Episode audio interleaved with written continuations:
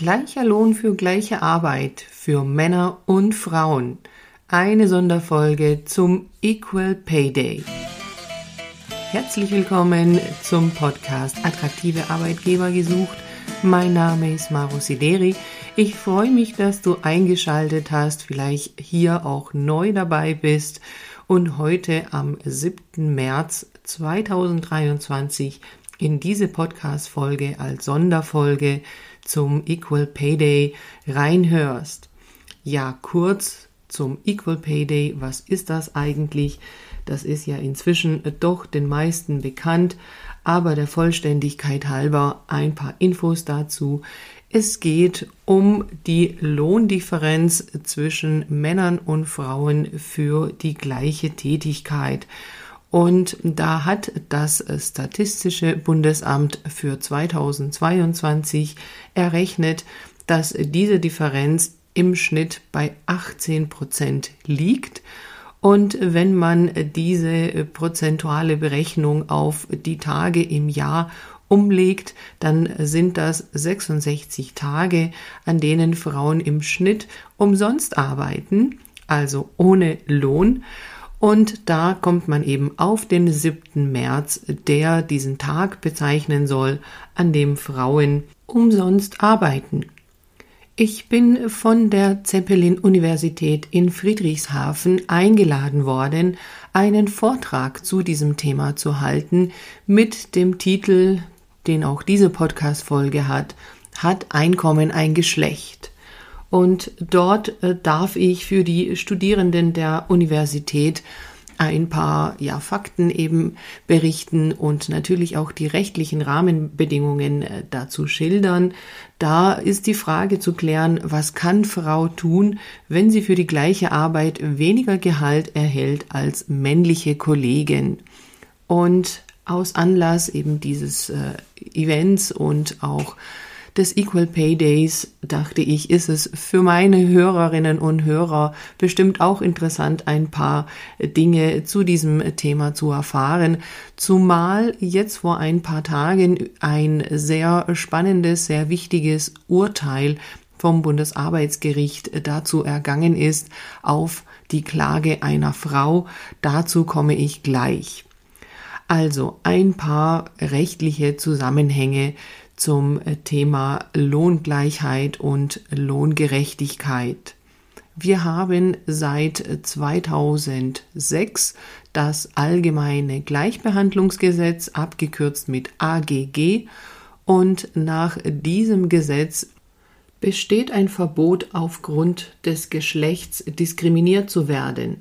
Es sind auch andere Merkmale im AGG enthalten, wonach nicht diskriminiert werden darf, wie zum Beispiel aufgrund der Herkunft oder der Religion, der sexuellen Identität und des Alters oder auch einer Behinderung. Also das bedeutet, dass nach dem AGG Unterscheidungen schon möglich sind, wenn es aber dafür eben berechtigte Gründe gibt, die man dann auch nachweisen kann.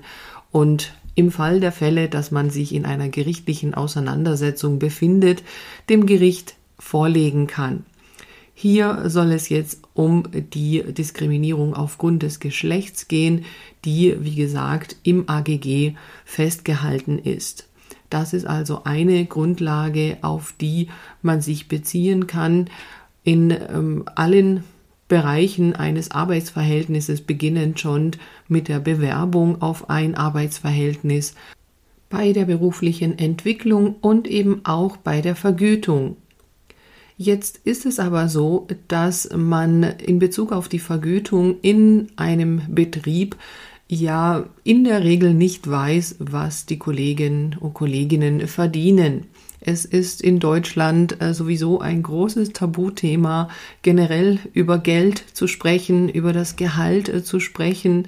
Ich habe einige Arbeitsverträge gesehen, die auch heute noch verwendet werden, in dem in etwa drin steht, dass Stillschweigen über das Gehalt besteht, dass also Arbeitnehmer und Arbeitnehmerinnen über ihr eigenes Gehalt nicht sprechen sollen, was natürlich keine wirksame Regelung in einem Arbeitsvertrag ist, denn jeder kann über sein eigenes Gehalt, wenn er es möchte, natürlich sprechen und das kann keinem verboten werden. Etwas anderes ist es, über das Gehalt von anderen zu sprechen. Ja, da haben wir natürlich Datenschutzgründe und viele andere rechtliche Gründe, die das natürlich nicht erlauben.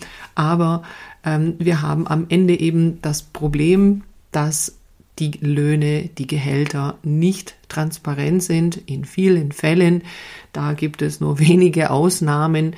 Und da steht man eben vor diesem Problem, dass man eventuell vermutet, dass andere, die die gleiche Tätigkeit machen, mehr verdienen, das aber nicht weiß. Und an diesem Punkt setzt das Entgelttransparenzgesetz an.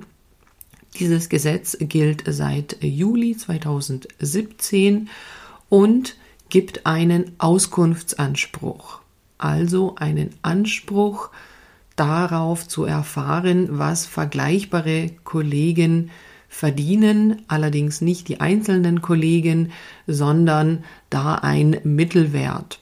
Jetzt ist es so, dass dieses Entgelttransparenzgesetz aktuell noch für Betriebe ab 200 Mitarbeiter gilt. Das heißt also, in Betrieben, die kleiner sind als 200 Mitarbeiter, gibt es diesen Auskunftsanspruch nicht. Da ist es eine rein freiwillige Sache, ob der Arbeitgeber, das Unternehmen, die Gehälter transparent macht und offenlegt oder nicht. Also das heißt, wenn man in einem Betrieb mit mehr als 200 Mitarbeitern beschäftigt ist, dann gibt es eben diesen Anspruch, diesen gesetzlichen Anspruch auf Auskunft über die Vergleichsgehälter.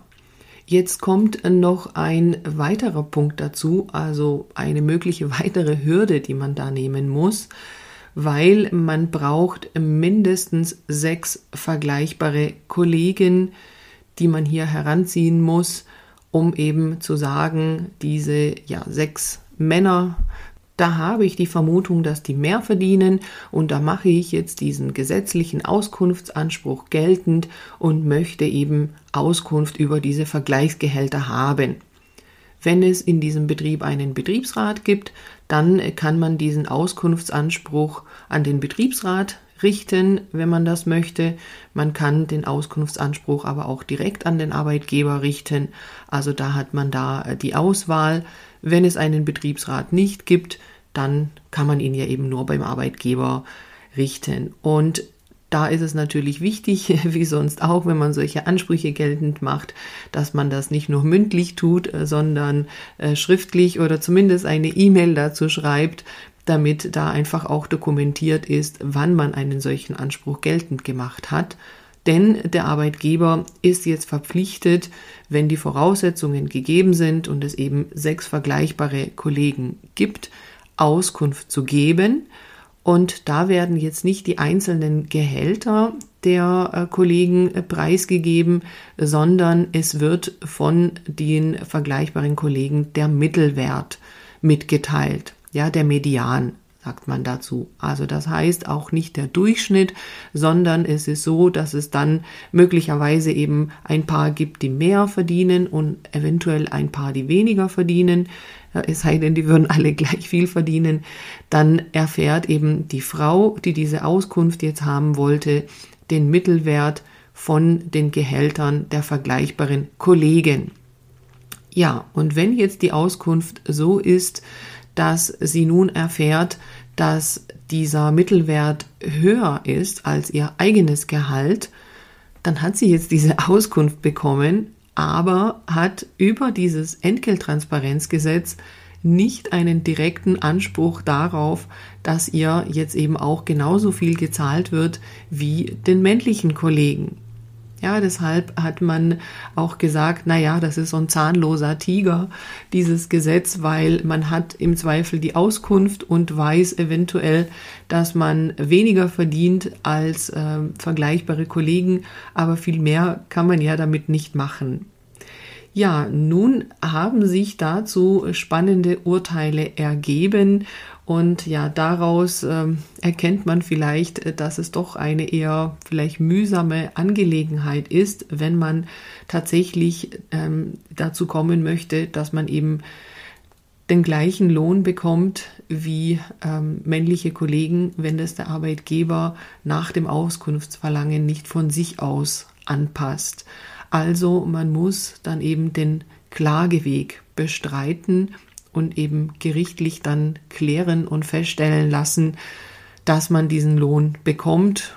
Und das Arbeitsgericht schaut dann eben, ob es vielleicht Unterscheidungskriterien gibt, die einen höheren Lohn, eine höhere Vergütung für die männlichen Kollegen rechtfertigen.